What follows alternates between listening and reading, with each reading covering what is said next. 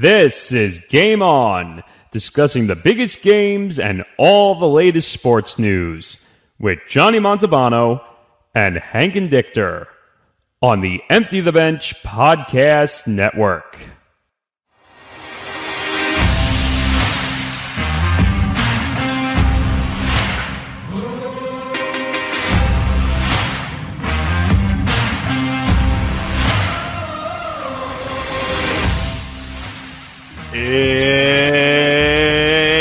Showtime, folks. It's episode 55 on the Empty the Bench Podcast Network. I'm Johnny Montalbano. That's Hank and Dichter. Hank, welcome. How you doing? I'm doing pretty good, Johnny. How about yourself? Uh, I'm doing well. I can't complain, Hank, as we start to wind down the month of May and head towards Memorial Day weekend and into June. The summer is right around the corner, and it's amazing how fast it comes every year. But I'm doing great. Um, looking for. I've been looking forward to this episode for a while. It's going to be a very, very good one. We've got a lot to discuss, and uh, we'll tell you all about it in just a second. But of course, folks, just your friendly reminder: plenty of ways for you all to get aboard as well. So first and foremost, you can follow us on our social media channel and Twitter at Game On ETB, Instagram Game On underscore ETB. Our personal handles are right there and there.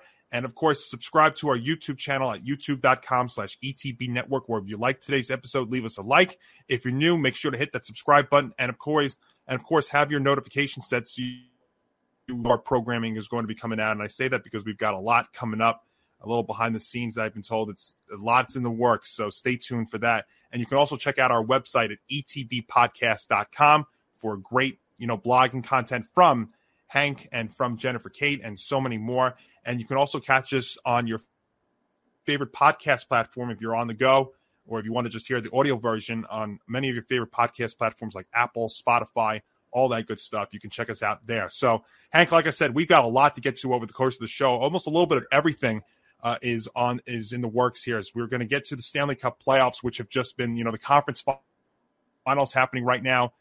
Historic, a historic start to the conference finals. What do I mean by that? We'll tell you about that in just a little bit. You know, we've got some NFL discussion too. Of course, you know, on a little bit of a sad note, we have we will honor and remember Jim Brown, who passed away this past week. We've also got uh, it looks like Super Bowl 60 all set to go to San Francisco. So a very interesting uh, rule or an, an interesting, um, I should say, flexing of Thursday night football, which looks to be official. We're going to get to that.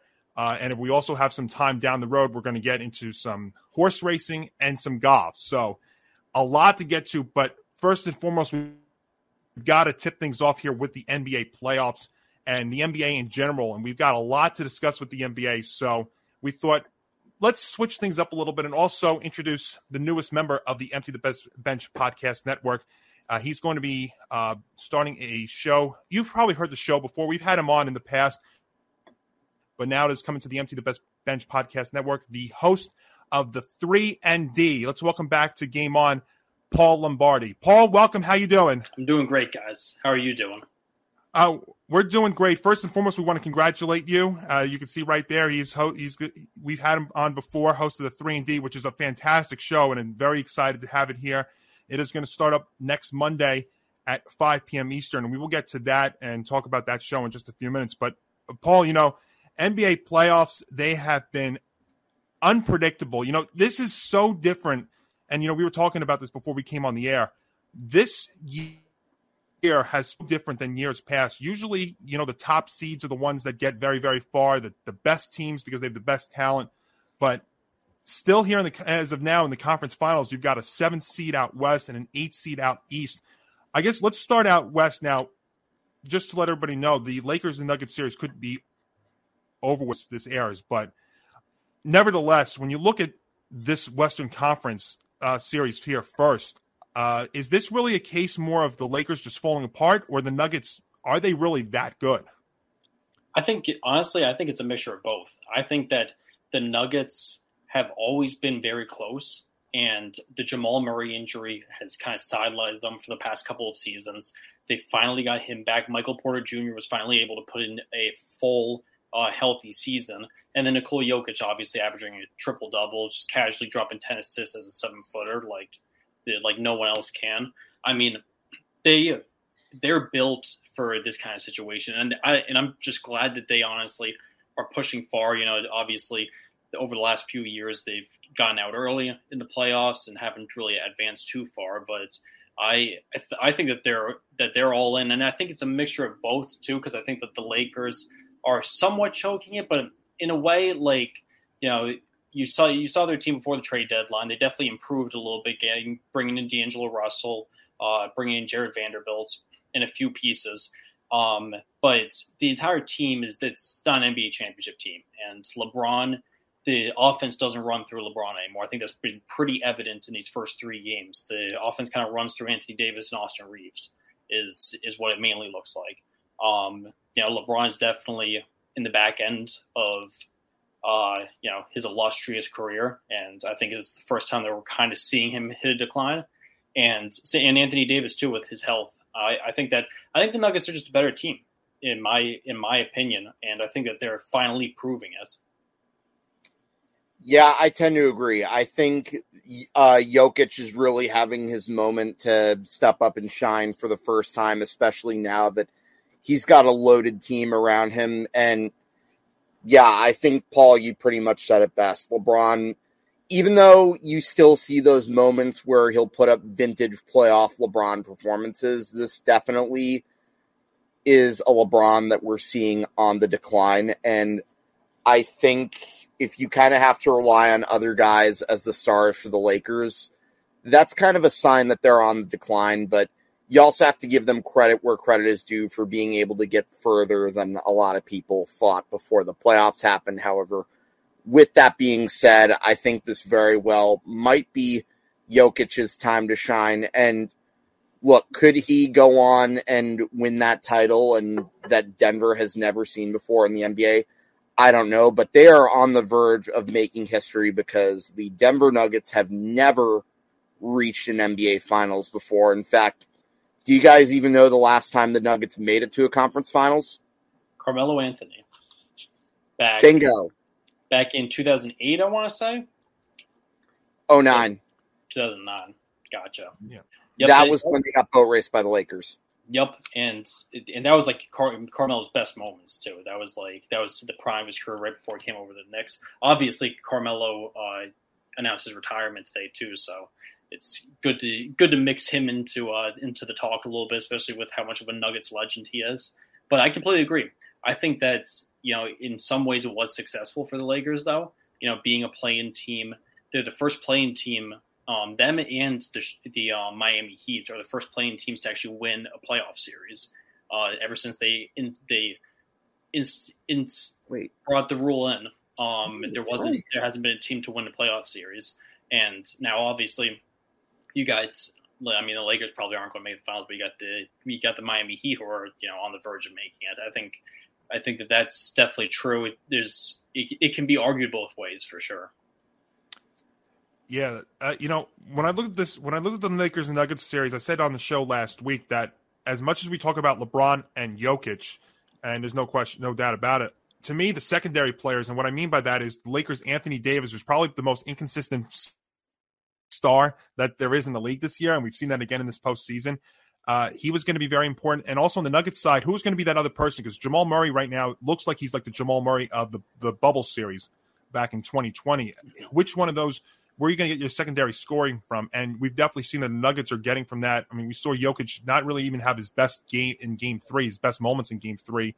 And yet they still found, they still found a way to win that game pretty decisively. So as much as we talk about the stars getting you – this far along, you know, your secondary players and your bench players and really your depth is just as important. Oh, absolutely. It's and it's the depth that's hundred percent is you know helped the Nuggets come along because you know you've seen in uh, seasons past, you know, um, I mean Jamal Murray's injuries and Michael Porter Jr.'s injuries, and a lot of series Jokic would be the only one that shows up.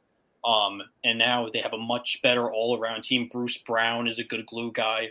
Um, you got Kentavious Caldwell Pope too, who's playing as his old team. Um, and Aaron Gordon too is kind of like a glossed over solid player as well. They're getting good production out of all of them, and I think that that's like the biggest the biggest takeaway um, that has shown like their dominance so far is that Jokic has been great, but he doesn't have to be ninety percent of the team. You know, he's he's got some good players around him that are starting to develop into like solid, solid NBA players. Yeah, absolutely. Hank, what were you saying? I'm sorry. No, yeah, I think that's definitely a really good point. And yeah, Caldwell Pope's been another guy that's kind of been under the radar. Bruce Brown, I'm glad you brought that guy up. I mean, he has been averaging in the playoffs. Let me see here. Well, this year he has been averaging like 11 and a half points and uh, 3.4 assists. Pretty solid numbers right there. Definitely a key, a solid uh, role player for the Nuggets, so to speak, and um, Michael Porter Jr., another solid player on that squad. And um, I think definitely when it comes down to it, I think you can't really look at the Lakers as chokers, so to speak. However, if you want about it, you want to talk about a choking team. I would say look at the team that's losing three nothing on the other side in the Eastern Conference Finals. But uh, Johnny, I'm sure we will discuss that team very, very soon. And boy, do I have a lot of words to say about the coach of the Celtics, Joe Mazzulla, because I, I don't know if you guys saw his press conference, but if you're a Celtics fan and you watch that, I would be livid if I were you. Yeah, it's it's crazy because you know he he definitely wasn't ready to become a head coach right away. Um, I think he was Udoka's top guy and he kind of moved up the ranks really quickly. I mean, he's a young dude. Like the um, just the report just came out um today to put everything in perspective. Um, when Jimmy Butler was at Marquette, they uh, defeated West Virginia in the playoffs, and Joe Mazzulla was the starter for West Virginia at that time. So it really goes to show like how young he is. And obviously, you know, he's playing up against Jimmy Butler, a guy who like he played against, is now coaching against. Um, and he didn't really, and he didn't have any NBA experience either, Mazzulla. So he kind of became a coach right after college. Um, it's yeah, it's it's an interesting situation for sure. That said, I also think as dominant or as as horrible as the Celtics have played in this series, you also have to give credit to the Miami Heat where credit is due. And look, I stayed with family friends while I was in Boston over the past, uh, I want to say, what, week and a half. And they were telling me that they were not looking forward to playing the Miami Heat. And a good reason for that would have to be the one, the only Jimmy Buckets. And oh my gosh, like, look at a lot of the, the point production that he's been getting. I would say he definitely may very well be the next number that gets retired by the Miami Heat when it's all said and done. I mean, he's he's carrying them just like he's done in years past too. Absolutely. Yeah, so so so switching over to that Heat Celtics series, and we're talking with Paul, Paul Lombardi, host of the Three, and which is going to start up on Monday, May 29th here on the Empty the Bench podcast network. Paul, this uh this Heat Celtics series, I got to tell you, you know, when Hank and I were previewing it last week on the show, the the key for me was would they be able to stop Jayson Tatum? And if they were able to do that, then on the Celtics, you deal with. See, it wasn't like it was a one star or no star situation like you had with you know the Knicks or the Bucks with you know Giannis. The Knicks didn't really have a star. As painful as me as a Knicks fan to say that, that's just the reality of it. But you, if, when you look at the Celtics, I mean, you if you don't if Tatum doesn't have a good game, you've got Smart, you've got Brown. But what they've been able to do to shut out Jayson Tatum has been absolutely amazing. And you know what? Then also good. You have to give a ton of credit to Erik Spoelstra. You know, we're talking about coaching and Erik Spoelstra, what he's been able to do down there in Miami. To me, Paul, I said it on the show, and I've been saying this constantly. Miami's an eight seed is an eight seed in number only. They this team is a real dangerous team, and I was fearful to play them as a Knicks fan, and they're showing it again here. I mean, again, like I said in the Lakers Nuggets series, is this a combination of is this more Miami or more on Boston side, or is this just a combination of both? It, and that's exactly it. You know, it's this is a team that was in the NBA Finals just three years ago, was the one seed in the East last season uh, during the playoffs, and now kind of came in as a seven and lost their first um, their first playing game, and they were on the brink of not even making it at all. Uh, they kind of underperformed in a lot of ways this season. Kyle Lowry was hurt for a while. Jimmy Butler was hurt for a bit. So they had an up and down, you know, not a, a very impressive record, but you knew, you know, they're fully healthy and that team is scary for sure. And a lot of it goes down to Spoelstra without a doubt because mm-hmm. you look at some of the guys that he that he turns into players. You got Gabe Vincent, who was a nobody from UC Santa Barbara. You got Max Strus, who was a very good college player. He played in the Big East, so I I used to watch him a lot at DePaul. Um, great three point shooter, but he's turning into a great all around player too. Duncan Robinson was playing D three and then ended up uh, switching to Michigan, and and they turned him into a player, even though he hasn't really you know done a whole lot since then. It's just their coaching is fantastic, their leadership is fantastic too. Jimmy Butler is arguably the best leader in the NBA. I think, like as far as star players go, he he's in any conversation. I mean, like the guy's a stud. Every everybody on the team rides with him. He rides with them. Um, Adebayo too, um, and even without Tyler Herro too, they've been able to do all of this, which is just wait. When you watched how they played against the Knicks, it, it honestly does not surprise me that how how they're they're handling the Celtics. Absolutely. Yeah, no, for sure, and yeah, I, to piggyback on on what you said, I Johnny, do you remember what I said to you before the series? What the big difference could be between uh, the Celtics and the Heat and winning and losing? I said head coaching could be the difference, and I think we've really seen over the years how great of a coach Erik Spoelstra is for sure. Absolutely. Yeah. Well, when you so let's just say that it. I mean, it's trending towards that it's going to be a Nugget Heat final, which of course, you know, if you listened to me last week, I said it was going to be the total opposite. So of course, but let's say it looks it's going to be a Nugget Heat final because it looks like it's going to be the case. What do you think about that as a possible finals matchup? I think it's fantastic. I honestly think it's awesome.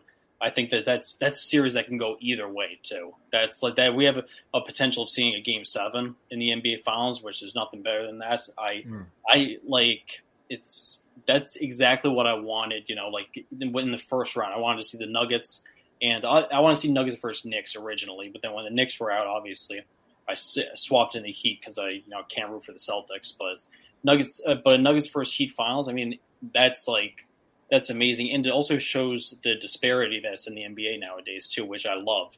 You know, we're we're past the era of every single year it's Cavs versus Warriors, or the Warriors are always in it, or the Lakers are always in it, or the Spurs are always in it. Like we're past that to the point where there's a lot of good teams, and the playoffs are a real dogfight to make it to the end.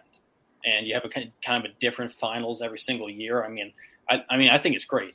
I'm I'm so excited. I, I honestly, if, who no matter who wins that series, I'd be I'd be content with uh, with seeing either of them win. Honestly, just the fact that the Celtics are going to probably get knocked out is what makes me happy. I mean, look, that's the sweet part about it. Yeah, you guys know what I like to say. Friends don't let friends root for the Celtics. Well, friends also don't let friends root for either the Flyers or the Eagles, but that's a story for another day. Um, but yeah, no, I definitely agree. I remember getting absolutely bored watching the NBA back when we were in college fall because I'm like, yep.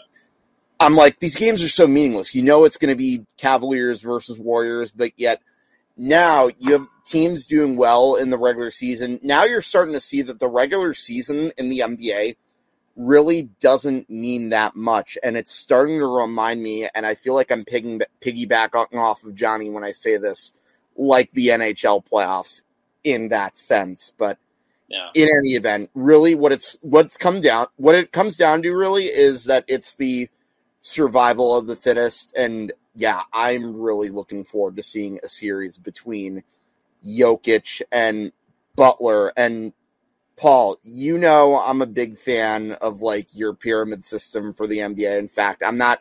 I don't mean to sound biased when I say that, but you know I tend to view, view yours more favor, favorably than a certain former ESPN employee who's like kind of a Celtics homer who has initials that I can't exactly repeat. But um where do you think I have a feeling you're going to upgrade either Butler or Jokic into your uh, pyramid regard regardless of how that series goes. No, and Where do you have those guys, by the way? I don't know if you've since upgraded that piece since last we uh, spoke about that, which, by the way, I, that's been that was like two or three years ago when you had me on that episode and I gave you like my top 10 all time list. That was a lot of fun. Yeah. yeah, we, we put together a top 10 list for um, a little bit of context for um, for anyone out there. Back during COVID, you know, when everybody mm-hmm. had so much time on our hands, I made my top 50 NBA players of all time. Um, kind of put it together, put together a big blog post for it, and um, you know, me and Hank always go back and forth about you know where each player is ranked. They and that obviously was back in 2020, so that was three years ago. So there's I didn't even have Giannis on it. Giannis is definitely on it now. Um, Steph is further up on it. KD is probably a little further up on it. Jimmy Butler's arguably in it. Um, I think Nikola Jokic definitely should be in it. I mean, two-time MVP at this point, and if he wins a championship, he probably leaps into like the top 40 in my opinion. And Jan and Giannis after winning that championship too, and he's got the two MVPs. I he's probably somewhere in like the the 20s or 30s. Um, I mean, everybody's got different criteria for the top 50, but I think that if if Jokic, the guy who can jump the most by winning a title would probably be Jokic because of the two MVPs.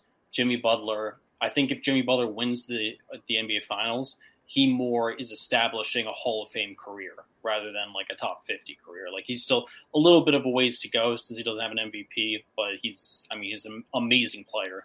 And I th- even if he doesn't win, win uh, the championship, win an NBA Finals, he probably ends up making it to the NBA Hall of Fame anyway. Yeah, I would agree. I think those are all really good points. And uh, I I know you and I like as basketball histor- I think you're more of the basketball historian than I am, but like you and I both can go on for days. I mean, look, we already did during tw- during uh, COVID. I think during COVID, you and I talked like nonstop about basketball. You were probably one of many people that I just randomly went on and on because I was so bored, stuck in my house when I wasn't like playing whatever video games I had.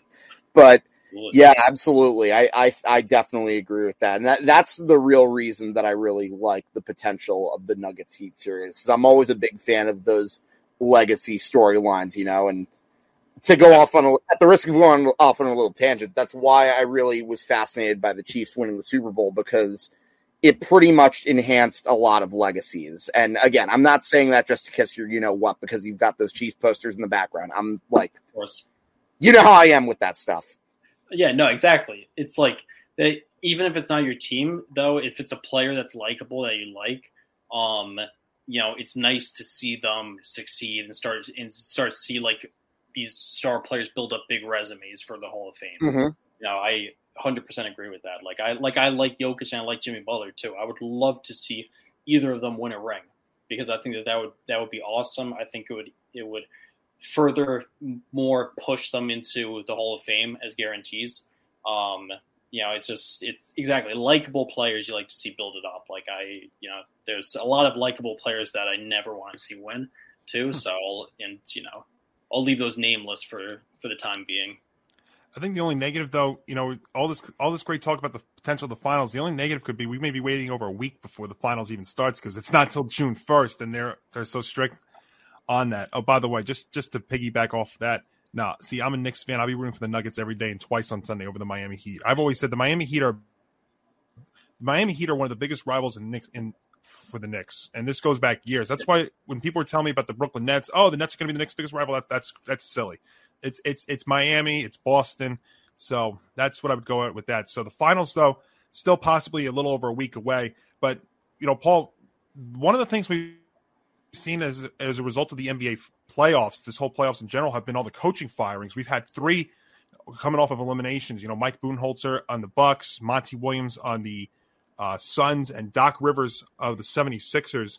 Now we've been here, we heard a report from Woj on Monday about that the Bucks have been narrowing their coaching searches down to like the likes of like Nick Nurse and and others. But you know, when you look at all three of these guys, I mean, what were your thoughts about when they got fired and where the Bucks, the Suns, and the 76ers go from here? It, it's crazy. There, there, was a bunch of firings. I did not see those coming. I did not think that you know one quick elimination that, the Bucks would let Bud go, and I, Monty Williams was really building up that team with the Suns too. He's been there the entire time. They've kind of taken that next step.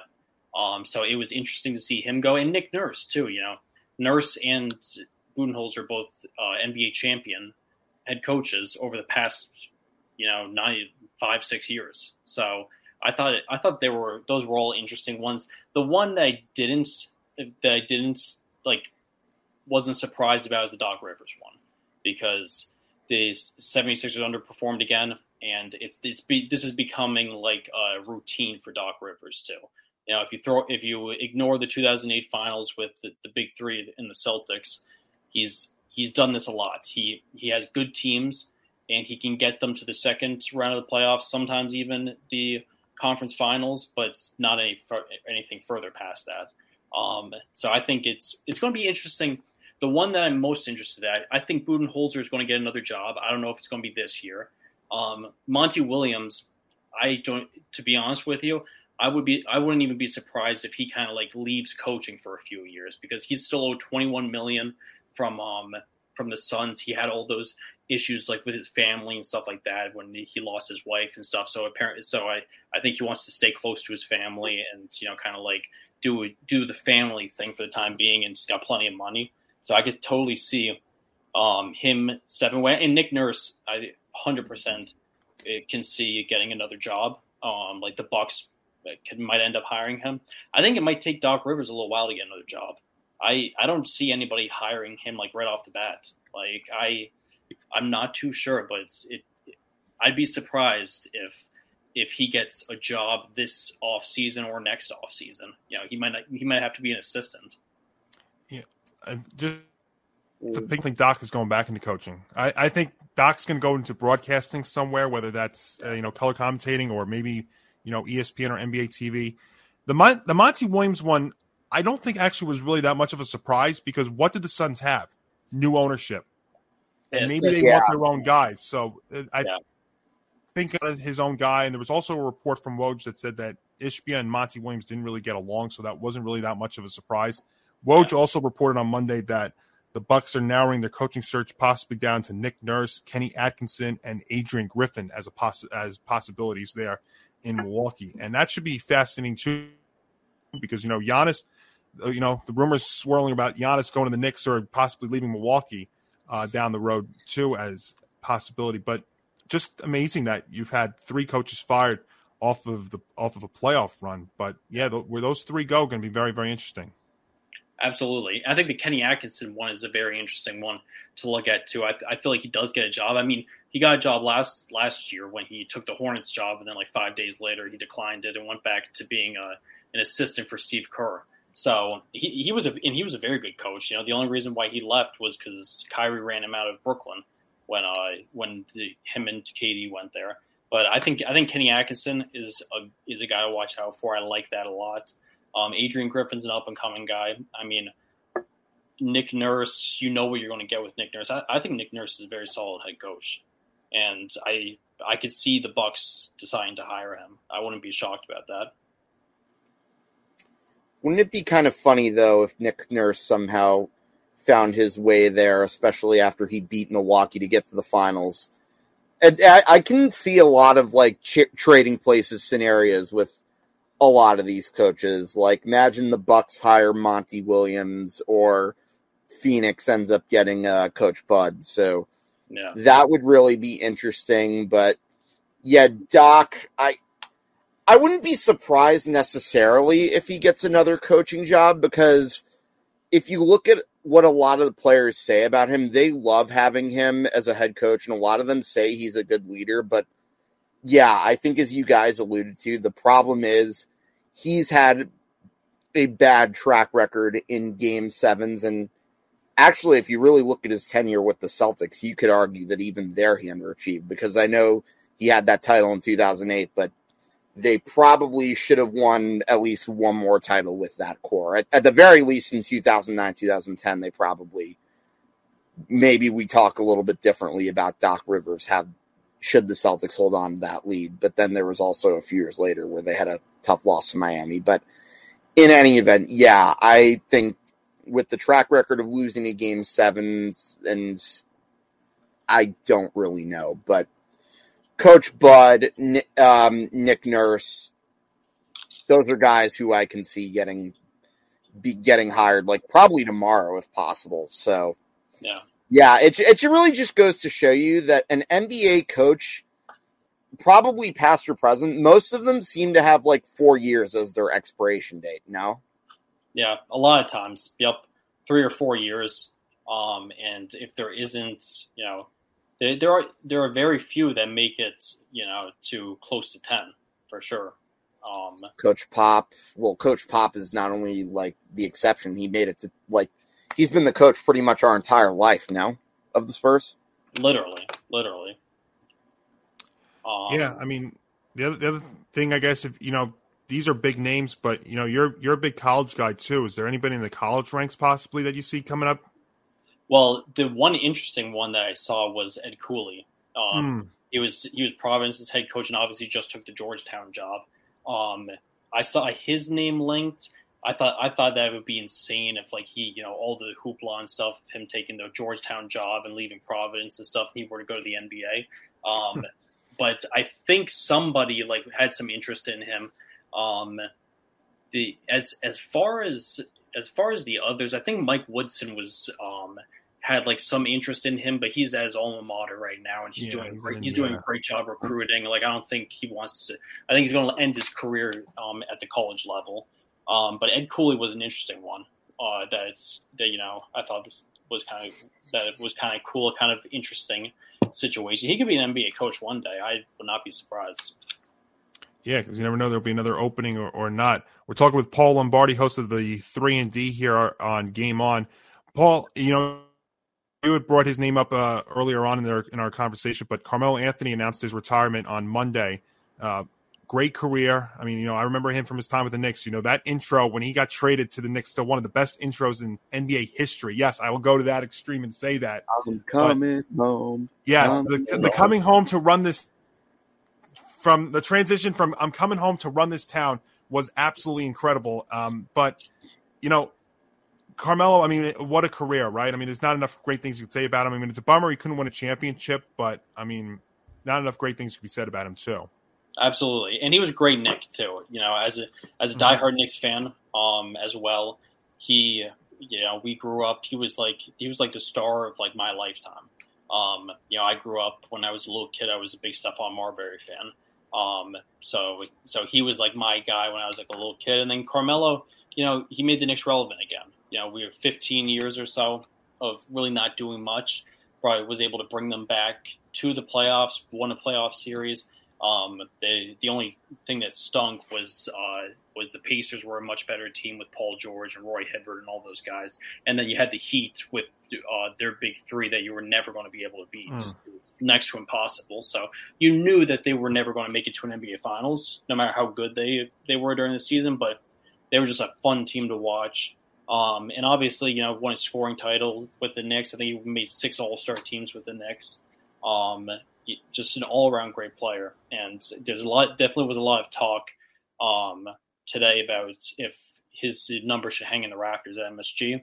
Mm. Um, I think it's you know MSG does not just give those out.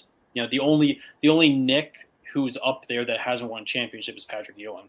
Um, they and Patrick Ewing is by far a Hall of Famer. But it, I mean, Carmelo Anthony is also going to be a Hall of Famer. But technically, Carmelo played longer for the Nuggets than the Knicks too. So, um, but besides besides all of that, tremendous career, one of the best scorers that we've ever seen in our lifetime.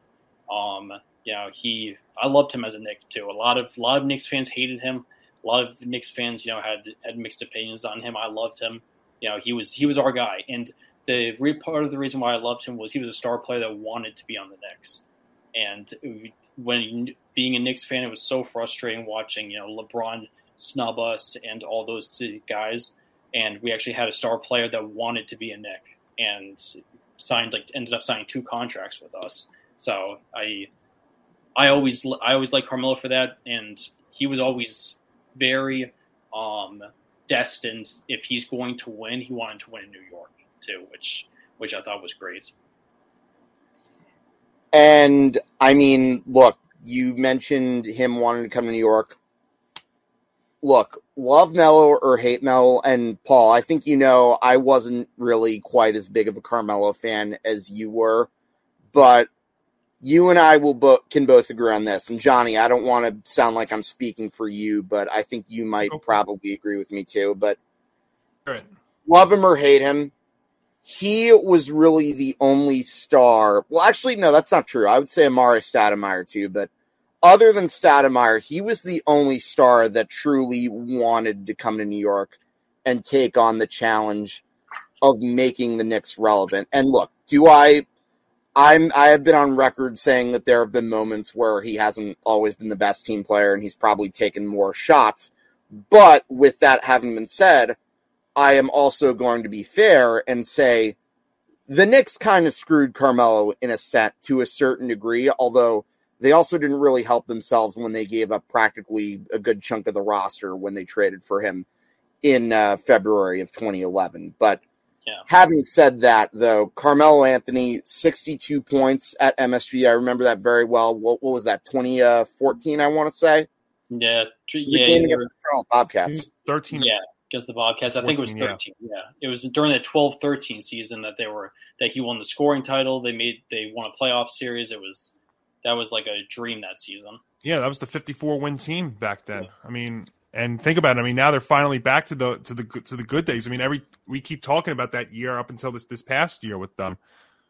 I'm also going to play a little devil's advocate and say this. Like, yeah, I do agree that he's had moments where, like, you know, you could prop maybe argue that he was responsible for the the um, Linsanity being cut short with him getting D'Antoni fired and whatnot. But when you put him on a team with a lot of superstars, look at how much different he's been in the Olympics when compared to the NBA. And yeah. can I give you guys a fun fact? I believe Carmelo Anthony actually is the leading point scorer for the USA men's Olympic basketball team. I'm pretty sure he he's been he played for four he played four Olympic games, I think. Three gold medals too. Yeah. Yeah, Yeah, um, I would push back a little bit on the Linsanity thing, but uh, I'll and not to that- mention he also what he did with Syracuse kind of should be mentioned too, right. since I believe that was the only champ that was the only uh, championship team Syracuse ever had, and I'm I'm yep. kind of going to talk a little bit about a closer time that Syracuse came close to win a championship, and Johnny, you might have an idea what I'm talking about, but that'll be more for when we talk about a certain NFL legends passing. Absolutely. And we will get to that in just a little bit. We're talking with Paul Lombardi here on the show. Paul, uh, you know, one of the other great things that I follow your content a lot and person and you know you've got the draft coming up here in about another month or so and the big story you know that came out this past week was the draft lottery and mm-hmm.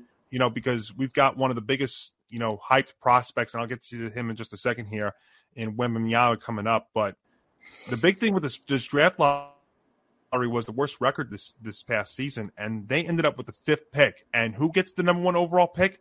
The San Antonio Spurs. So here are the Spurs who had maybe the most consistent 20 year run that we've seen, not only in NBA history, but in almost all of sports. And now they end up with the number one overall pick to draft this to draft Victor Wembanyama. And we all know how they've done with international talent with Tony Parker and Manu Ginobili as of late. But I mean, what does this do for the Spurs if we assume they're going to draft Wembanyama number one overall. It, it really is crazy that you know they ended up with the first overall pick. I had a feeling it was going to happen because it's just the Spurs' luck, and like it was almost like a perfect storyline. You know, you have Gregg Popovich towards the end of his career, and you have this incredible French guy who um, everyone thinks the next big thing, and of course, you know he goes towards his team. So I think, I mean, I think it was literally best case scenario for Victor, and I think it was obviously, obviously best case scenario um, for the NBA too, because he's he's playing for a popular franchise. Um, you know, he's not going to play four or five years of his rookie deal for like the Orlando Magic or the Detroit Pistons, where they're not going to compete or anything like that. Um, not saying the Spurs are really ready to compete right now, even if you just add Wembanyama to that to that bunch, but you know, he's he's an extreme difference maker, and he's he's got the potential, obviously, to be the biggest um, to be the biggest NBA talent since LeBron James. Uh, was coming out of high school. That's what that's what everybody expects. I think it's a lot of pressure to put on to put on the kid, but he he does deserve that that praise. Um, with everything that he does, he's he's a stud. Um, you know, he just literally does everything. Seven four, he can handle the ball, he can shoot. Um, incredible uh, rim protector. You know, great defender, quick hands. He's like he's literally like the perfect player. Um, and but as for the Spurs, you know, I think it's still going to take some time. I I don't see them as like a, a adding Wembanyama as becoming a playoff team this year, especially in the West. Um, they might get close to you know maybe that 10 seed to uh, to possibly be a play in, but I, I still think that they're a few a few pieces away. But you know if they have a couple bad seasons, get a couple more lottery picks, they might have a another perennial winner very soon. By the way, um, so here's an interesting little fun fact for you guys. You know who the last uh, number one pick that the uh, San Antonio Spurs had was? Yep. That would be not none other than uh, Tim Duncan, who I believe is in both of our top tens on our pyramid, Paul, if I remember correctly. Absolutely. Um, I don't remember where exactly he was on yours, but on mine, I think he's either five or six. I can't exactly remember. But in any event, the last time the Spurs had the number one pick, they also went 22 consecutive years without missing the playoffs. Don't know if that's exactly going to happen this time around, but with that having been said, uh, Coach Pop has seemed to have a knack for doing well with coaching big men, so I can definitely see him thriving in that environment for the San Antonio Spurs. And look, I don't know how long he's going to have left coaching San Antonio, but I think that should definitely leave an impact for that young kid. And I think it's definitely, and yeah, I think, like you said, it's definitely better having him with the Spurs than, say, so many other organizations that have developed talent, but then somehow found a way to get rid of them. And funny you should say the Orlando Magic, because I'm pretty sure that they're the kings of developing talent and then getting rid of them after like four or five years. Absolutely. Absolutely. Well, I'll tell you some of the, the great content and stuff that you could check out with Paul uh, on the three and D, which is now going to be on the Empty the Bench podcast network, premiering uh, next Monday, 5 p.m. Eastern. So, Paul, what um, what do folks have to look forward to for you starting over here next week? Well, first off, I want to thank you guys for um, bringing me on to the Empty the Bench network. Just trying to revive the three and D, and now we're back. Um, got a lot planned.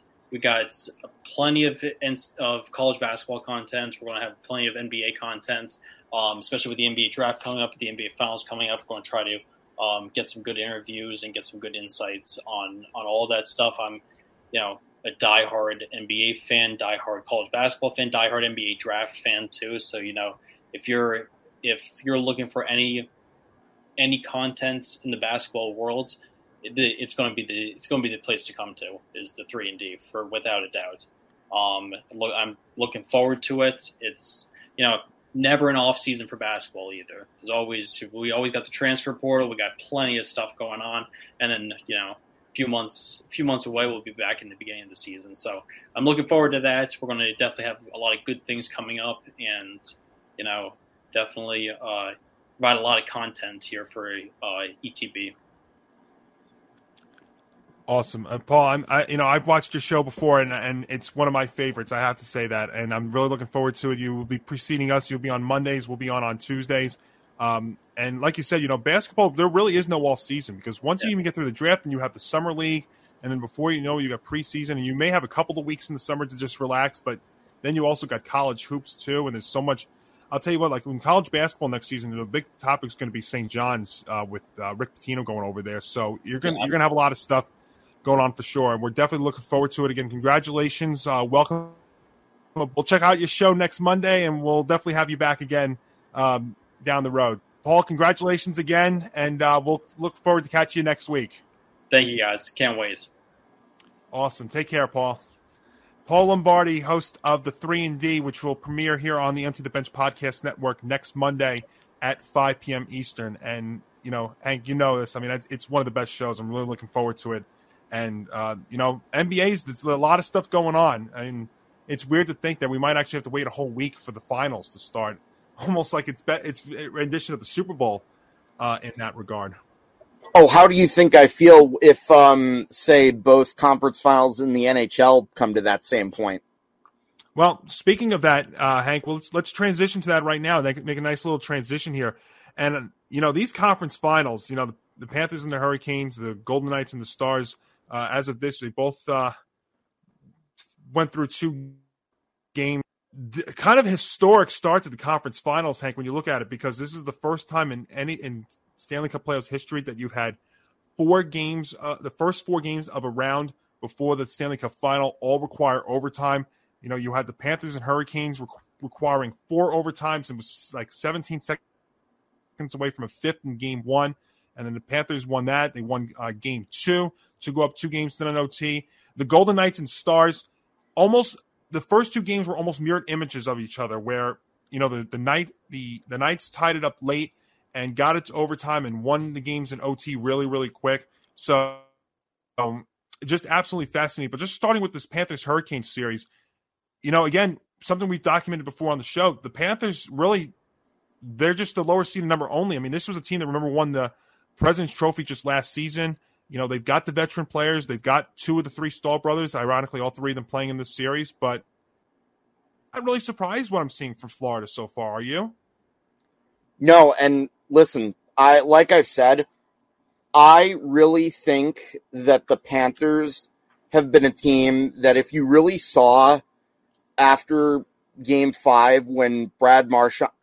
Isn't it crazy? Just think if Brad Marchand had scored that breakaway goal, we wouldn't even be having this conversation about the the Florida Panthers. But since then, the Panthers essentially took advantage of the Bruins' missed opportunity, and ever since winning Game Five, they have only gotten stronger and stronger ever since then. And when you look at them, they are an extremely deep team featuring guys such as Alexander Barkov, Sam Bennett, and Aaron Ekblad, to name a few. And then you also have a few former Ranger, former Rangers in the the Staal brothers, and uh, obviously Matt Tkachuk has been a big hero for the Florida Panthers. Remember, this was the guy that they acquired during the offseason to try to beef up that team and take them to the next level. And it's funny, it didn't look like that deal was going to work at first. I mean, it it helped them to a certain degree, but losing Jonathan Huberdeau seemed to hurt them to a certain degree. And then there were also people questioning the move of getting rid of Andrew Brunette, despite the fact that he was the interim coach and he led them to the President's Trophy. But Paul Maurice, I think, has done a pretty solid job with this squad. And remember, this was the guy who ironically won the only cup for the Carolina Hurricanes in 2006. And yeah, they've had some clutch goals in the first two games. You had that quadruple overtime game that ended with Matt Tkachuk. And hey, he did it yet again in the second game. He scored another overtime goal. And I think another player that we need to talk about for the Florida Panthers is Sergei Bobrovsky. And remember, this is a guy that the Panthers invested a lot of money in when he became a free agent. And it's funny, I told you he was responsible for another crazy upset when he was with the uh, Columbus Blue Jackets. And that was when they had that um that sweep of the Tampa Bay Lightning. But even for a guy who's getting paid a lot, he's been somebody that has shown up and come up big in the playoffs. 37 save. Uh, he has had 100 saves in the last two games and mm-hmm. given up only three goals. That's how big he has been for the Florida Panthers thus far in the Stanley Cup playoffs. And I think while I did mention Matthew Tkachuk being a possible Conn Smythe candidate, should the Panthers finish the job and go all the way, I think you definitely have to make a case for Sergei Bobrovsky should they finish the job too. And again, this literally, I don't think I'm really making it a stretch when I say that this is probably the best team that the Panthers had in their franchise history. And yes, I, even better than the 96 team that had their own Cinderella run to the cup finals, the one that got swept by the Colorado Avalanche. But yeah, they're a great story. And look, I would not be the least bit surprised if they end up finishing the job and winning the Cup Finals. And look, you know, there are two teams actually that the Panthers kind of remind me of. The first one would be the 2018 Capitals in the sense that you thought that their window had shut down on them, but now it looks like this team might be just as good, if not maybe even better. And then I would also compare them to the 2012 Los Angeles Kings. If you remember, that team was an eight seed, but then they pretty much ran roughshod over the entire Western Conference. And hmm. if I remember correctly, the LA Kings in, in, the 2012 playoffs only lost one road game, too. So I'm seeing a lot of similarities with these two squads here. And Johnny, if you you may recall the Florida Panthers, let's go over the other series they've won. Three games on the road at Boston Guard at TD Garden in, mm-hmm. in their comeback. They did not lose a single road game against the Maple Leafs. Yeah. And they've already won the first few games on the road. When teams are dominant on the road, that's pretty dangerous right there. And look, I'm not saying Carolina has no chance to come back because look, they're they have a pretty strong team. They got back Teuvo Teravainen. However, when it comes down to it, even though I like a lot of their forwards, such as Sebastian Aho and um, uh, Martin Necas, Stefan Noesen, the problem is their goal when it comes down to the goalies, I'm taking Bob over um, over Anderson in a heartbeat. Yeah, and you saw them in game two go to Raanta, which I, I don't think was really much of a surprise considering. Speaking of former Rangers, pretty much played two games. Yeah, another one, right? Uh, remember we were talking about that before, but you were talking about the road teams, and the Panthers have been have been continuing a trend that we've seen a lot here in these Stanley Cup playoffs. So you know we've had 22 games in overtime uh, go to overtime in these playoffs, and the road team has won 15 of those. And let me let me reinforce what I said. They have not lost a road game since game one against Boston. Yeah, and we had documented after the first round how the road teams were so successful in the opening round. So it's really it's been mm-hmm. this entire postseason. It's like the road warriors. It's like home home ice doesn't mean anything. Now, on the other side, though, in the West, it is a different story because the Golden Knights have won both of their overtime games at home against the against the Dallas Stars. And I guess you know it's a little bit of a different feeling because you know the, the, the old saying is you don't panic until you lose a game at home, whether it's home ice, home court, whatnot. So Dallas now goes back home down two games to none versus the hurt of their home games, and now have to go out down to Florida. But uh, in this Western Conference, you know the Golden Knights are a fascinating team because there's there isn't that one player that like lights up the scoreboard or the, or the stat sheet because what was it like the the, the the player that had the most points, I think, had like 60 or 70 on them this year. So dominant um, point getter, but you have it's all spread out throughout. Uh, the goaltending's been really, really good. It's come up clutch. The the scoring's been very, very clutch there in Vegas. And all of a sudden now they've got a pretty good uh, advantage going to Dallas for the rest of this, uh, for at least games three and four. Yeah, to answer your question, Jack Eichel has been the leading point getter for the Vegas Golden Knights, and he's just a shade over Chandler Stephenson. Eichel had 66, Stephenson had 65, and look, while his numbers may not look like the superstar numbers that like people may have expected, let's remember he's now on a team that is much deeper than a lot of the horrible teams that he was playing with in Buffalo.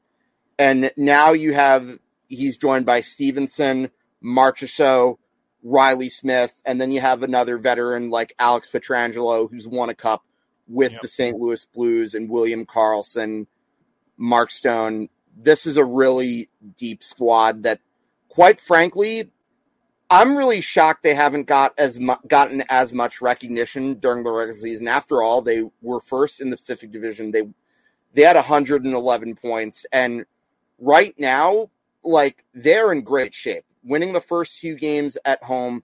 Again, both of those games are kind of in mirror images. The only difference is we haven't had a quadruple overtime slogfest like mm. the other series. But in this case, you know, you had a late comeback by the Dallas Stars in game one with Jamie Benn scoring with right around two minutes left to go. And then former Ranger Brett Howden, who, fun fact, Brett hmm. Howden has scored more goals already during this playoffs than a combination of Artemi Panarin and Mika Zibanejad. And why am I even triggering myself with that? Oh, hang, hang.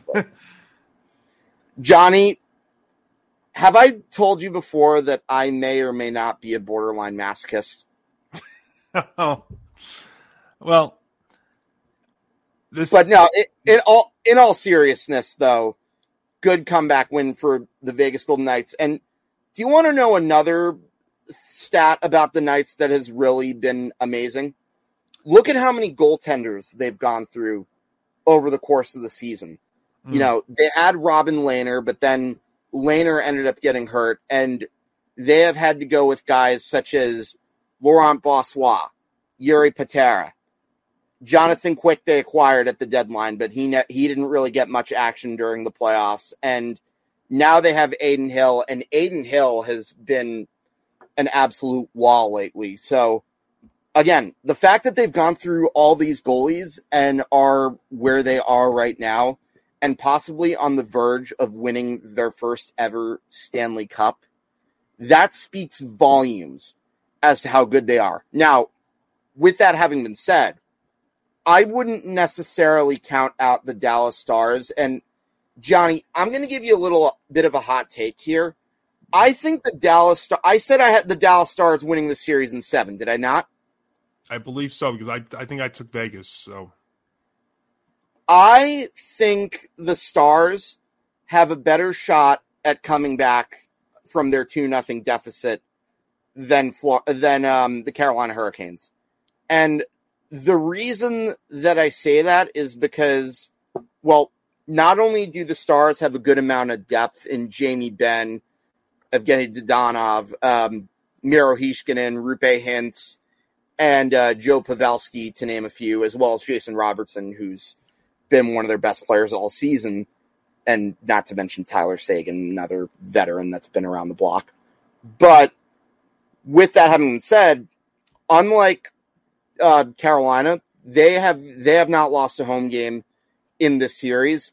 However, I'm also not as confident in in them because I've seen Peter DeBoer teams in make deep runs in years past, and while he usually does well and he'll turn teams around in that first year, he's another coach that reminds me of Gerard Gallant in the sense that he his tactics get what he gets outcoached easily when it comes to the big games and between him and Bruce Cassidy, who do you think I'm going to trust in a best of 7 series? Like the Vegas Golden Knights are an obviously well coached team right there. Mm-hmm. Like, again, how can you not be a well coached team if you had to go through five different goalies?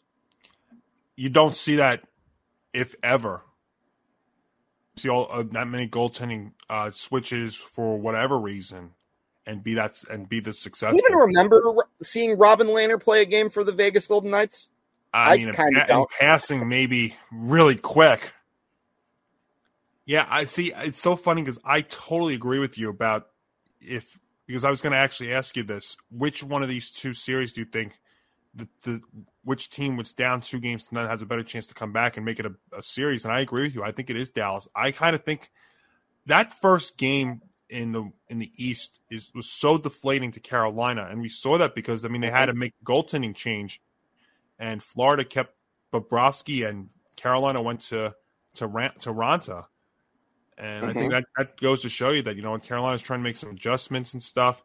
But Florida's, the Panthers are just like on such a roll right now. I just don't, I just don't see it happening. Now, I mean, it, anything's possible. We've seen that before, but I agree with you. I think, I think right now, the way we're looking at it, I think Carolina, I think the Panthers are going to come out of the West. I mean, come out of the East. The West, I think, is still wide open, though. I, I still want to put it past the Stars to come back and make this a series. Remember, they were only two minutes away from tying that, that series in game two. If it wasn't for a late Golden Knights goal, which helped them to tie it up late in the third in game two, and then the the overtime goal real quick.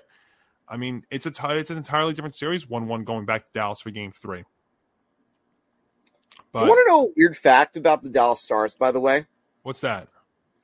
Many of their wins have been in games where they didn't score first, and they scored first both games yeah. in this series, and they lost.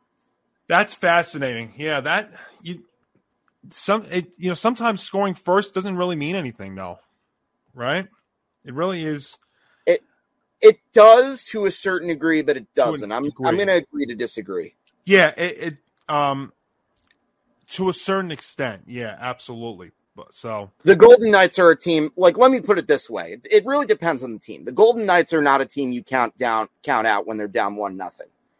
But if you're talking about, like, say, I hate to take a shot on my own team again, but yes, I'm still salty. No, and yes, thank you for asking.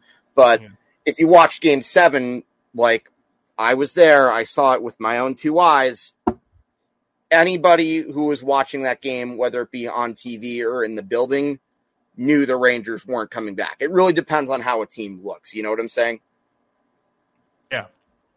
And these playoffs have been just so crazy. Like I told you, we've had 22 overtime games, uh, so many crazy things. And fun fact about the Golden Knights, you know, they were six and nine going into the post, in- going into this uh, this postseason in overtime in the playoffs, and now they've won. They're three and zero in this postseason in the, in, in overtime.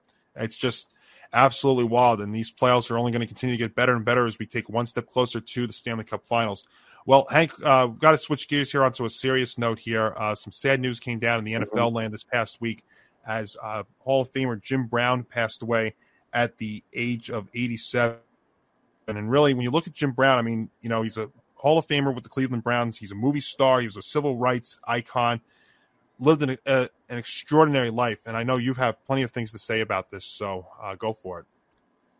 So, a blog about Jim Brown will be posted after this episode. I've already been in the process, but I do have to warn you guys if you are going to read this, it may be as long as, say, a Harry Potter novel by J.K. Rowling. but with that having been said, there's there's every reason for me to say this because I, Johnny, I don't know if I've told you this, but I have a Mount Rushmore with regards to NFL greats. And on this Mount Rushmore, you have Lawrence Taylor, um, Tom Brady, Jerry Rice, and the fourth member of that Mount Rushmore is Jim Brown. Now, where he ranks among the other three names that I mentioned is a debate for another day. And quite frankly, it's not a debate I really want to have at the current moment, not so much because he died, but also because they all played different positions. However, if we're going to talk about NFL running backs, in my opinion, there really is not as much of a debate as people think. And make no mistake, Walter Payton was fantastic. So was Barry Sanders. And Emmitt Smith was pretty good too. But look, Jim Brown, it, he tops all of those guys.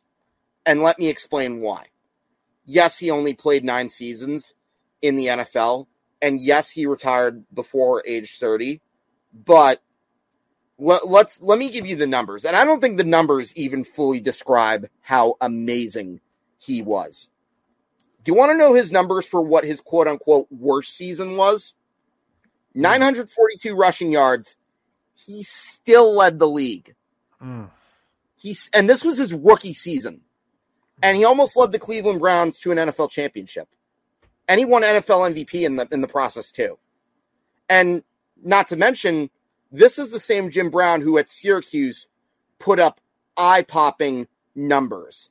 And did you know that he also he averaged like 13 points on their basketball season? He didn't even play their senior year, but there was one game where he dropped 33 points and he didn't even start. And also, he's considered the greatest lacrosse player of all time, too. I don't know if everybody knew that, but he was a midfielder, and in 10 games during an undefeated season his senior year, he scored 43 goals. They, they even had to change a rule because of the way he moved his stick. That's how good he was. And obviously, when we talk about his senior season in Syracuse, there have been a lot of Heisman Trophy snubs over the years. There's no question in my mind Jim Brown is easily the greatest player in college football history to not win a Heisman. I mean, the closest the play he finished in fifth place in that voting. That was because of two reasons. Number one, Paul Hornung was the winner, and no offense, because I know he was a member of your Notre Dame Fighting Irish. Part of the reason he won that award was because their, their games were televised a lot, but also, let's not forget, Jim Brown was black. The other four players that were voted ahead of him were all white. And another interesting fact was the two players that that were voted ahead of him in the Heisman Trophy poll in 56, they didn't even come within 100 points, 100 rushing yards of Jim Brown. And yet he finished fifth. And everyone on that poll agrees that Jim Brown was snubbed. He was that just goes to show you how bad the times were when Jim Brown was playing. But I would say his greatest accomplishment for Syracuse was encouraging Ernie Davis to go play there, and he was the guy who ended up becoming the first black player to win the Heisman, which, as I pretty much established, is what is an award that Jim Brown should have won for sure. But let me get back to his NFL career. Hmm. The only other year in which he didn't rush for a thousand yards, he still had 996 and 13 touchdowns. An average season with Jim Brown would have been around 1,200 rushing yards and like 12 touchdowns. Imagine if fantasy football had existed back in the 50s and 60s and you had Jim Brown on your team. You would have been dominating every single year because that's how good he was. But beyond just the numbers, this is a guy who was big, strong, and fast, and almost impossible to tackle. And it's evidenced by the fact that he averaged 122 yards per game and 5.2 yards per carry. Those are records numbers that you will never, ever, ever see again. Not even Walter Payton did did what Jim Brown did. And you may be asking, why why did he retire so young? Well, a big reason for that was because, like I said, he was already at the top of his game. He was working on filming The Dirty Dozen. Art Modell wanted him to go to training camp for the Cleveland Browns, but Jim Brown said no.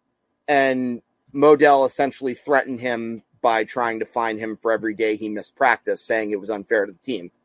No, Art Modell. What was unfair is you trying to like ruin our um, screw your team by punishing arguably the greatest player, not arguably the greatest player your franchise ever had. And obviously, this is a historic tangent for another day, but there's a reason why. There's another reason why Art Modell is pretty much one of the most hated figures in the city of Cleveland. And that is pretty much one of them. Him pretty much kind of forcing Jim Brown to quit. And believe it or not, he never actually regretted that decision. And a big reason why is because he knew that he could still make a lot more money acting. Whereas if he'd kept on playing football, he probably could have risked a serious injury. So it definitely makes a lot of sense what he did, and he started a good amount of moves. And make a mistake, he wasn't nec- he wasn't quite as talented with regards to acting as he was on on the gridiron, but he was still like there were a lot of people. He still had a good following with regards to his Hollywood career, and I think what's also needs to be talked about is he was one of the first real athletes that spoke out against segregation, really had a voice during like the civil rights movement. I would say him and Bill Russell are probably the top two in that department. And he actually was the leader in a gathering at the Cleveland Summit. And this was a group of athletes that were trying to rally around Muhammad Ali when he got his um when he had his boxing title stripped because of um Vietnam. So when you look at it, Jim Brown has had a fascinating impact on in like both the world of sports and like popular culture. He he was larger than life and one of a kind. However, I do need to bring this up there because there is a bit of an elephant in the room regarding Jim Brown. He has also been arrested several times for domestic violence incidents and he even was accused of rape in 1985. So I don't want to make it out there that Jim Brown was some sort of saint in any, in what I'm saying. You know what I mean? Mm-hmm. But with that being said, he was pretty is pretty much an example of what a legendary, a flawed legend looks like, so to speak. Yeah, I, I think you sum that up perfectly. I mean, I, I don't know what else I could really add. I mean, you were talking about Mount Rushmore. I would tell you right now, if I had put a Mount Rushmore of greatest all around athletes, I think he'd be right up there. Yeah, I mean, you don't get too many people who are considered the greatest in two different sports. It well, think about in today's in today's world right now, in all the sports, do we have any multi sport players, multi sport athletes? I No. mean, the only guy, ironically enough, the only one that we could have possibly seen like that could have been Kyler Murray. I would probably say Deion Sanders. Well, I, I'm, I'm talking about no, I'm talking about current. I'm not talking about in the Oh, past. I current. mean, Sorry, yeah, sorry. I'm talking like Current. as of right now. I mean, I'm I'm thinking. I was thinking Deion. I was thinking maybe like Bo Jackson. Back then, that would be back then. But like right now, there really isn't anybody that's a multi-sport athlete. So, um, I, I would say right now you would have to put him in as the greatest all-around athlete. But yeah, like Mhm. like you said though, I mean the just the the Hall of Fame resume. I mean the football stuff itself. You know, nine-time Pro Bowler, eight-time All-Pro fir- first team, uh, three-time MVP, fifty-seven Rookie of the Year. Uh, led the league in rushing yards eight times. I mean, rushing touchdowns five. I mean, he's And he was a Pro Bowler every single year. what's that? He was a Pro Bowler every year too. Every year. Yep. You said nine year career, nine time Pro Bowler. You know, he's 1960s NFL All Decade, uh, top 100 all time team in the NFL. I mean, we could spend, you know, hours upon hours just going through, um, you know, his resume and his career. And yeah, you, you may, you, you barely will see him be like this. First of all, in the NFL today, you barely, you barely see a, a, uh, a running back last nine years, let alone put up those kind of numbers in for that long. So, uh, yeah, and then you know all of his off the field stuff, and you know the the civil rights uh, movement and stuff. I mean, there really is not much more I need to add to that, but yeah, I mean, considering that we don't have multi sport athletes uh, today any really anymore. I mean, like you said, maybe Deion Sanders and Bo Jackson were the last ones of this. It's uh, it's it was an incredible career. And yeah like you said also you know the the domestic violence stuff definitely has to be talked about too with him. But as an athlete i mean there really weren't many better than him for sure. And you know he mm-hmm. lived a full life. I mean and then a, a football player making it to 87 years old. I mean it's when we see all, when we hear about all the stories about cte and you know all these concussions and stuff into today's world. Now that's with quarterbacks and stuff but you know running backs um we'll have we'll we'll have to see you know? So um yeah you know it was, it was an incredible career that's for sure. You know he lived a full life so that's really all you could really ask for. And um you know obviously we will remember jim brown had a, had a had a tremendous career um there in the NFL and really a multi, uh, in all the sports that he played. Uh we don't see many like that even in today's today's um, world. We do not see that. So, um, you know, obviously, uh, a great career there for Jim Brown. Well, you know, on a much lighter note, a couple of uh, football stories that came out just actually right before we started to record here today. Uh, we Mhm. do know now that Super Bowl 60 will be at Levi Stadium, home of the San Francisco 49ers. So they got it. They had Super Bowl 50, and now they will have Super Bowl 60 uh, as well. So that that is if that is official. That that is the case. So the the Super Bowl 60 will be in San Francisco. Um, so that that is for sure. Now, a couple of, of rule things to discuss, and I know I didn't have this in the rundown, but this also this but this did come out. Also, one other thing too. It looks like Green Bay is going to be is going to host the 2025 NFL Draft. So we Mhm. have that to look forward to in a couple of years there at Lambeau Field. I got to be honest with you, you know, when it comes to the NFL draft and stuff, I like the different locations.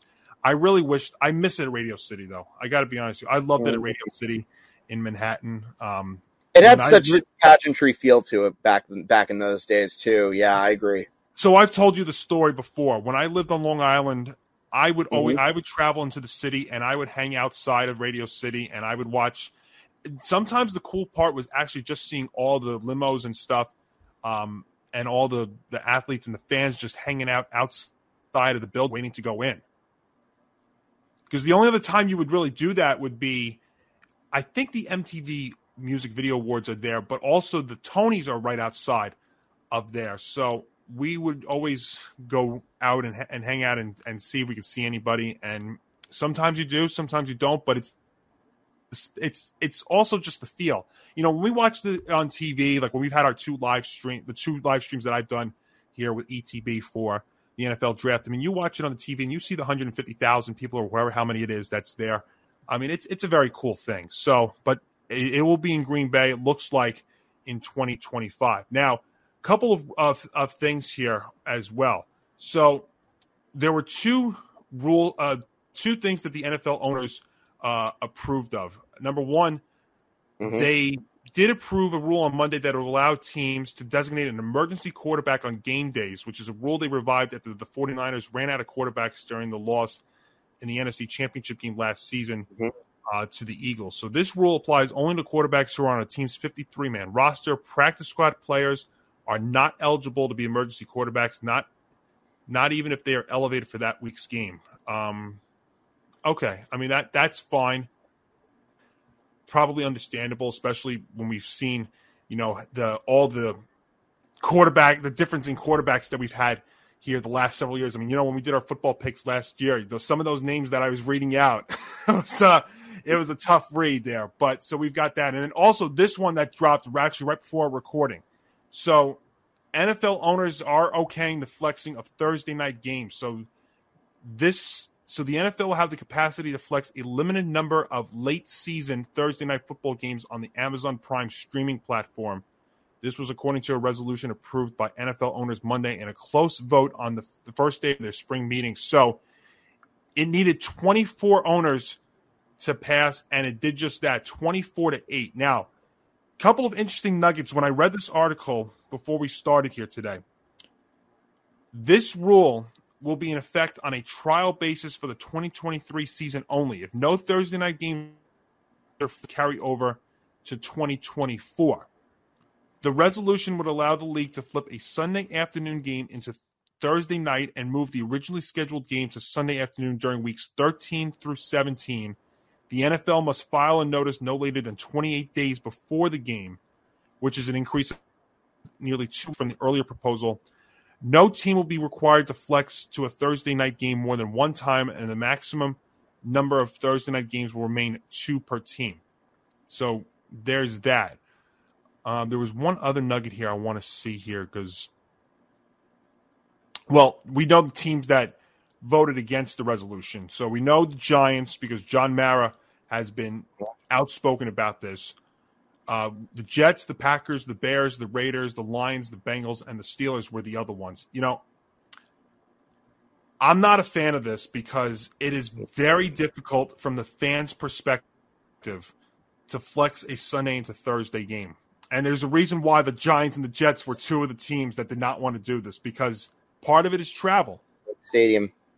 Right? I mean, first of all, Thursday night games at eight o'clock if you go from New York to New Jersey, you have to leave at what, like four, just so you can get there at a decent time and be safe. I mean, you're basically committing an entire evening to this. And also, it's not that easy if you know you maybe can't get out of work on a Friday or or so. And from the players' side too, you know, it's an entirely different thing. Now, the 28 day ad- advance notice is better than the two weeks that was originally being discussed when this first was being when this first happened, but it barely passed, but it passed. But yeah, you know, I'm not a big fan about the flexing about Sunday to Thursday. I think that's a that's a bit of a reach.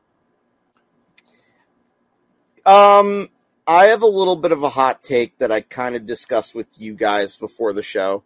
Mm-hmm. Can we just abolish the idea of Thursday night football? Like, what's wrong with this, just having a lot of the games on Sunday and then the one on Monday? I don't mean to sound like an old school fan. I mean, look, I love NFL football as much as the next guy, but like, first I'm hearing like, let's make Black Friday games a tradition. Now we're just gonna like let um not only like keep the Thursday night, which again, if it were just like keeping Thursday night, that's one thing, but now you're trying to have flex. It's like, come on, stop with all these inconveniences. Roger, stop trying to think about your wallet and think more about player safety. Okay? Thank you. Well, so that's true because sorry, I wasn't expecting to give you a little Hank rant alert, but there you go. I, I think though you're, but that's that's well spoken and well taken because you know what you cannot be preaching safety and say you're safety first and then doing stuff that jeopardizes the safety. But you also said it too, Hank. Put that graphic there because it is all about one thing money. money does have something to do with it. That's exactly right. It is all about the money. I think we're going to start setting that as a record for doing that. But it, you know, you're starting to see this though now. It's it's also about wanting more because we have Thursday night football. We got Black Friday, which may become a yearly tradition, especially with the Jets. I mean, the Jets have already been on the record of saying they may want to play every year on that Black Friday game. So we've got Thursday night football, we've got Friday, we've got you know, when the college football season ends and you come down the stretch of the regular season, you have some Saturday games, you've got the regular Sunday. This year, you're going to have a couple of Monday games. There's actually going to be weeks where there's going to be two Monday night football games. That used to only be once a year. Now it's going to be multiple times in this upcoming season. But it's all about wanting more because really what the NFL also is too, Hank, it's like it's like your five day work week. You know, Thursday to Monday. You know, first you have a game on Thursday, then you got your football Friday, then you got your Saturday to get ready for Sunday. You get the full slate Sunday, and you got Monday, and then Tuesday, Wednesday is your weekend. And, but really, when you do that, you have Tuesday as your recap day, and Wednesday is your transitional day. So really, it's just it's about all. Also, the you have these games that could stick out too. Now, do I like it? I I don't, because I think you're right. I think the safety is a big deal here too. You know, I'm. This is gonna sound silly, but I'm kind of like trying to cook up, cook up in my mind a little parody of a certain Dolly Parton song. Working nine to five, cause it's all about the money. Working nine to five, taking hits, taking money. I don't know. It's so late, but I just. I think, I think that's got TikTok written all over right there. Oh boy, this is I don't know. This is a horrible, ill-advised parody on my part, and I'm probably going to be getting embarrassed all across the internet for it. But it is true. You're turning NFL into a nine to five. I mean, can you imagine entering a 95 work nine to five work environment where you know next thing you know you could get your ACL snapped in half and your brain turns into mashed potatoes? I sure can, and I'm again, I'm sorry if I got a little graphic for you guys, but well, that's kind of the NFL though. Is, I mean, but let's be fair though. The NFL has become a 365 a year operation though. I mean, it's very yep. rare that we don't spend an episode talking about a football topic. When we, used to always have a couple of weeks before, like that, we would, you know, you could take a break from it, but that hasn't been the case this year. I mean, the Super Bowl was almost four months ago, and we have been between the schedule release, between the draft, between free agency, with the rule changes. I mean, Hank, it's crazy to say this, and I'm trying not. I'm being serious. I'm not really rushing the time when I'm saying this. We're just a little over two months away from preseason football. You know, the Jets and the Browns open up that Hall of Fame game in about little less than two, two, two and a half months away. It's it's wild yeah, though, right? I mean, doesn't it feel like we just had Super Bowl fifty seven just the other day, and now we're just a little over two months away from preseason football? Johnny, do you know what football season does? It flies right by weeks one through well, I'm sorry, I still have to get used to the fact that it's 18 because 18. you added that extra game again. But um, we added that extra game in the season, but player safety matters though, right? Um, and now once it's over, you have that big party known as the Super Bowl where let's hope you made all your the right choices during said party. Mm. You're going through the off season, and all of a sudden it just sneaks right up on you.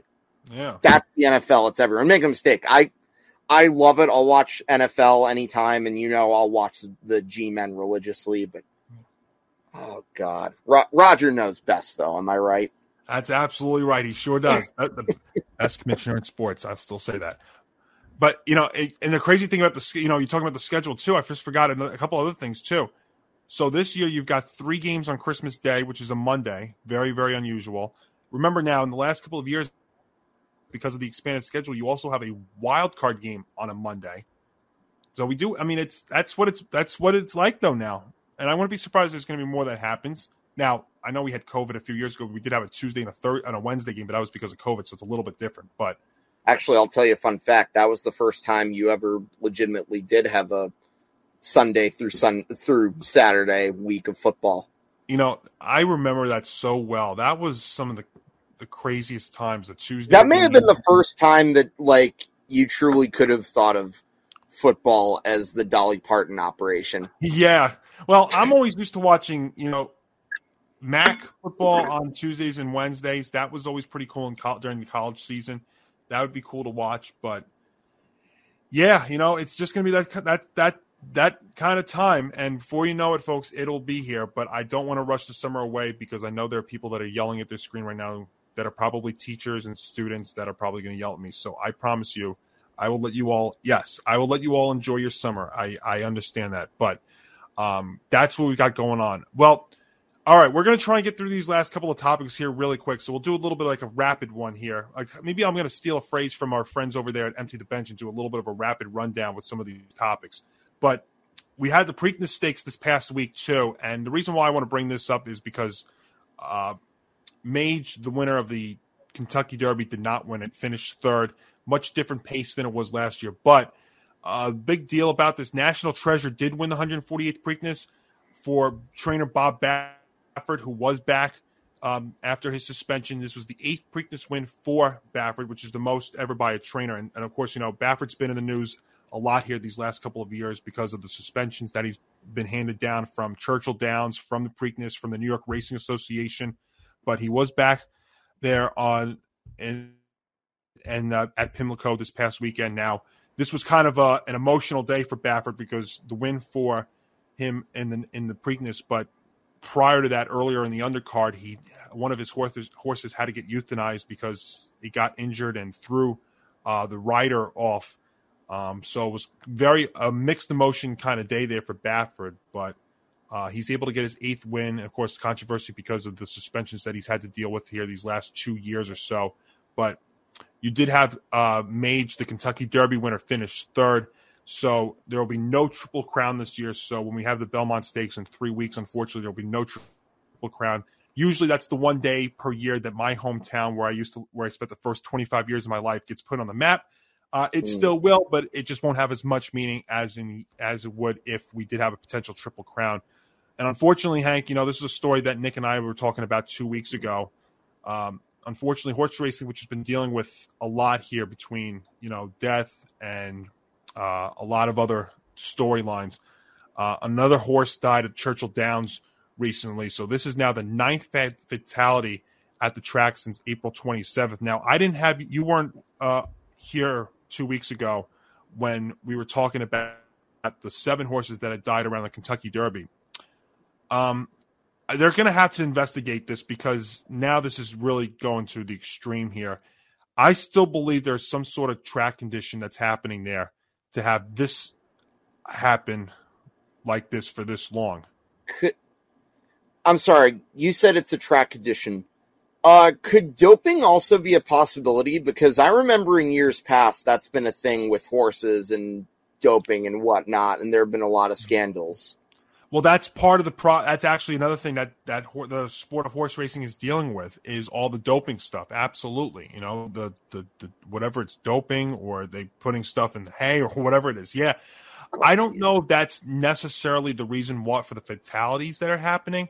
The only mm-hmm. reason why I'm I'm bringing up the track condition was there was a situation that happened at Santa Anita out in California a few years back where you had a bunch of them a, a, bunch of horses dying on the track, and they actually did, if I remember correctly, shut the track down for a few weeks and got it fixed. And now you don't hear about that happening.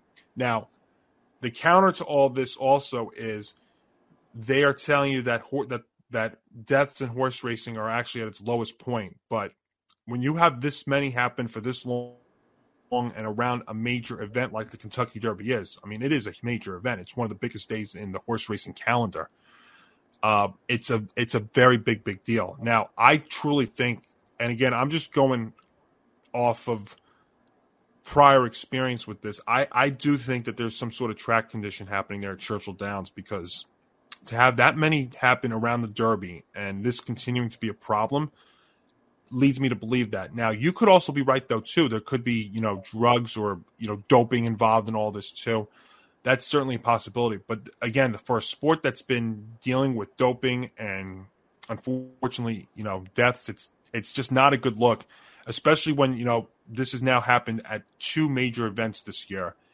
at Mm. you know Churchill Downs with the Derby and also the situation that happened with uh, Baffert at the Preakness. It's not good. Yeah, I have a feeling this is a story that's pro- whether it be like the track stuff or whether it be my own suspicion that I just told you about. I have a feeling this story is probably going to grow legs within the next few months. Yeah, there, there's. I, let's be honest. This will be. This will not be the last time you hear about something like this. There'll be. There'll be more to it. But, I mean, I would truly think if this continues to happen at Churchill Downs, that the, they need to shut it down uh, indefinitely and figure out what's going on there. That's that's what I would do. I mean, nine nine in a month is one in a month is too much. Nine in a month is just you know you can't even put into words how awful it is because they are equine athletes and it's it's just it's not a good look. It, it really is not. Yeah, no, that's pretty. That's that's pretty bad. Well, we'll keep you updated here for sure if there's any new developments in this story. And finally, to close out the up the show here today, we got to talk about the PGA Championship that's happened this this past weekend in in Rochester, because two unbelievable things. For number one, Brooks Koepka uh, won his third PGA Championship in the last six years, which I think only Jack Nicklaus uh, Jack Jack Nicklaus has done. But the reason why this is a big deal, Hank, Brooks Mhm. Koepka is, uh, is on the LIV Tour. So a LIV Tour golf member won a major for the first time. Now, this feels to be a little bit different because if you if you saw afterwards, you did have um, I forget who it was. Um, there was one PGA Tour golfer that did go up. It was very very friendly with Koepka, and they were hugging it out. So maybe in some ways this might actually be a good thing. It might they be able to sort this out because I think at the end of the day, I don't know. I know the LIV Golf Tour has a ton of money, but I don't know they're really going to be able to survive. And the interesting thing about this too would be if Koepka gets enough points to possibly be in the Ryder Cup, which is you know the Ryder Cup is the big thing, uh, the big USA thing at the end of the year. Would they take a LIV Golf member on the Ryder Cup?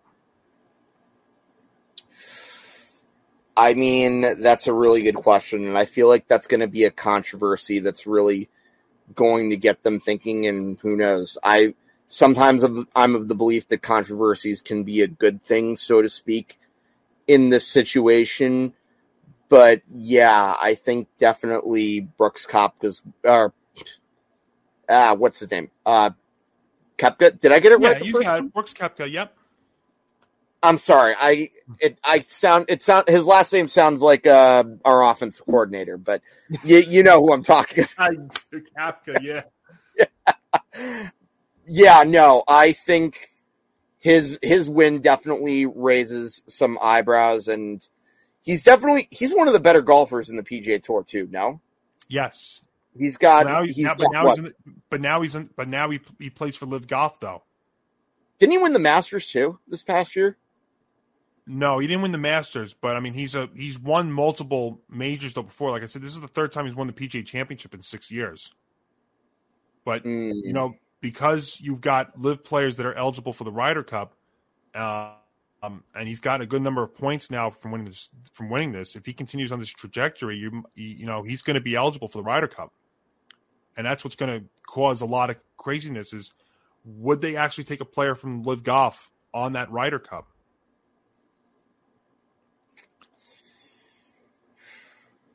Yeah, it's might, gonna it be might be causing a lot of stuff that might be might be like this might be the worst nightmare that the PGA's had to deal with if if that is indeed the case because the whole controversy behind LIV Golf. Um, but you know that's something to watch here too. And I don't know if you'd watched the the final round on Sunday, but Michael Block, who uh, really took the whole weekend by storm for what he did, able to get a hole in one on Sunday, um, and what he had to do was he had to finish in the top 15 to to be eligible to possibly play again in the PGA Championship in the future and also be eligible for the following week. Well, he got it. Well, there was also some great, you know, videos on social media about um, you know getting phone calls and stuff about you know him being eligible going forward, and this might be good for Goff too because you know you get more of these like kind of amateur like players uh, to keep going here. But really, just a, a crazy, an amazing weekend for the for uh, Goff. And now what we've got here, Hank, is a very interesting development with Koepka winning, with you know a LIV Golf player winning a PGA event. Now this is kind of where the PGA did not want to be, and now they're going to have to to see what happens here coming down the stretch. What's that term we used? Uh, it's open up a can of worms. Open up a can of worms. Sure has. Is that they're a good uh, phrase to use? Yep and it's gonna it's gonna cause a lot of interesting things here later on in the year, especially if this does continue to happen. But we'll we will find out. But that is going to put a wrap on episode 55 of the show. Another great show. So of course, folks, um, you know, make sure to follow us across all of our social media platforms on Facebook and Twitter at Game On ETB. We're on Instagram at Game On underscore ETB. Also ETB Network as well. You know, you can also check us out on youtube.com slash ETB network, or if you like today's episode, give us hit that subscribe button and of course have your notifications set so you never miss an episode of Game On, of Fruity Cereal, of Empty the Bench, and of course our new show coming up here, the three and D. And again, we want to thank Paul Lombardi for jumping aboard uh, today. If you missed that, go check it out either earlier in the episode, or we'll also have another video about that on our YouTube channel as well. And of course, check us out at etbpodcast.com for great blogs from Hank. You know, he's got a great one about the late, great Jim Brown coming up, you know, Jennifer Kate as well. And also, um, check us out on any of your uh, favorite podcast platforms Apple, Stitcher, Spotify, all that good stuff. So if you want the audio, um, if you want the audio version of the show, you can catch it out there. So again, I want to thank Paul Lombardi for jumping aboard. Of course, check him check him out on the 3 and D premiering next Monday, May 29th at 5 p.m. Eastern. Uh, Hank, good to see you. Enjoy the rest of your week. You do the same, Johnny. Absolutely, folks. So for Hank and Dichter, I'm Johnny Montalbano. Everybody enjoy the rest of your week, and we will catch you again next week.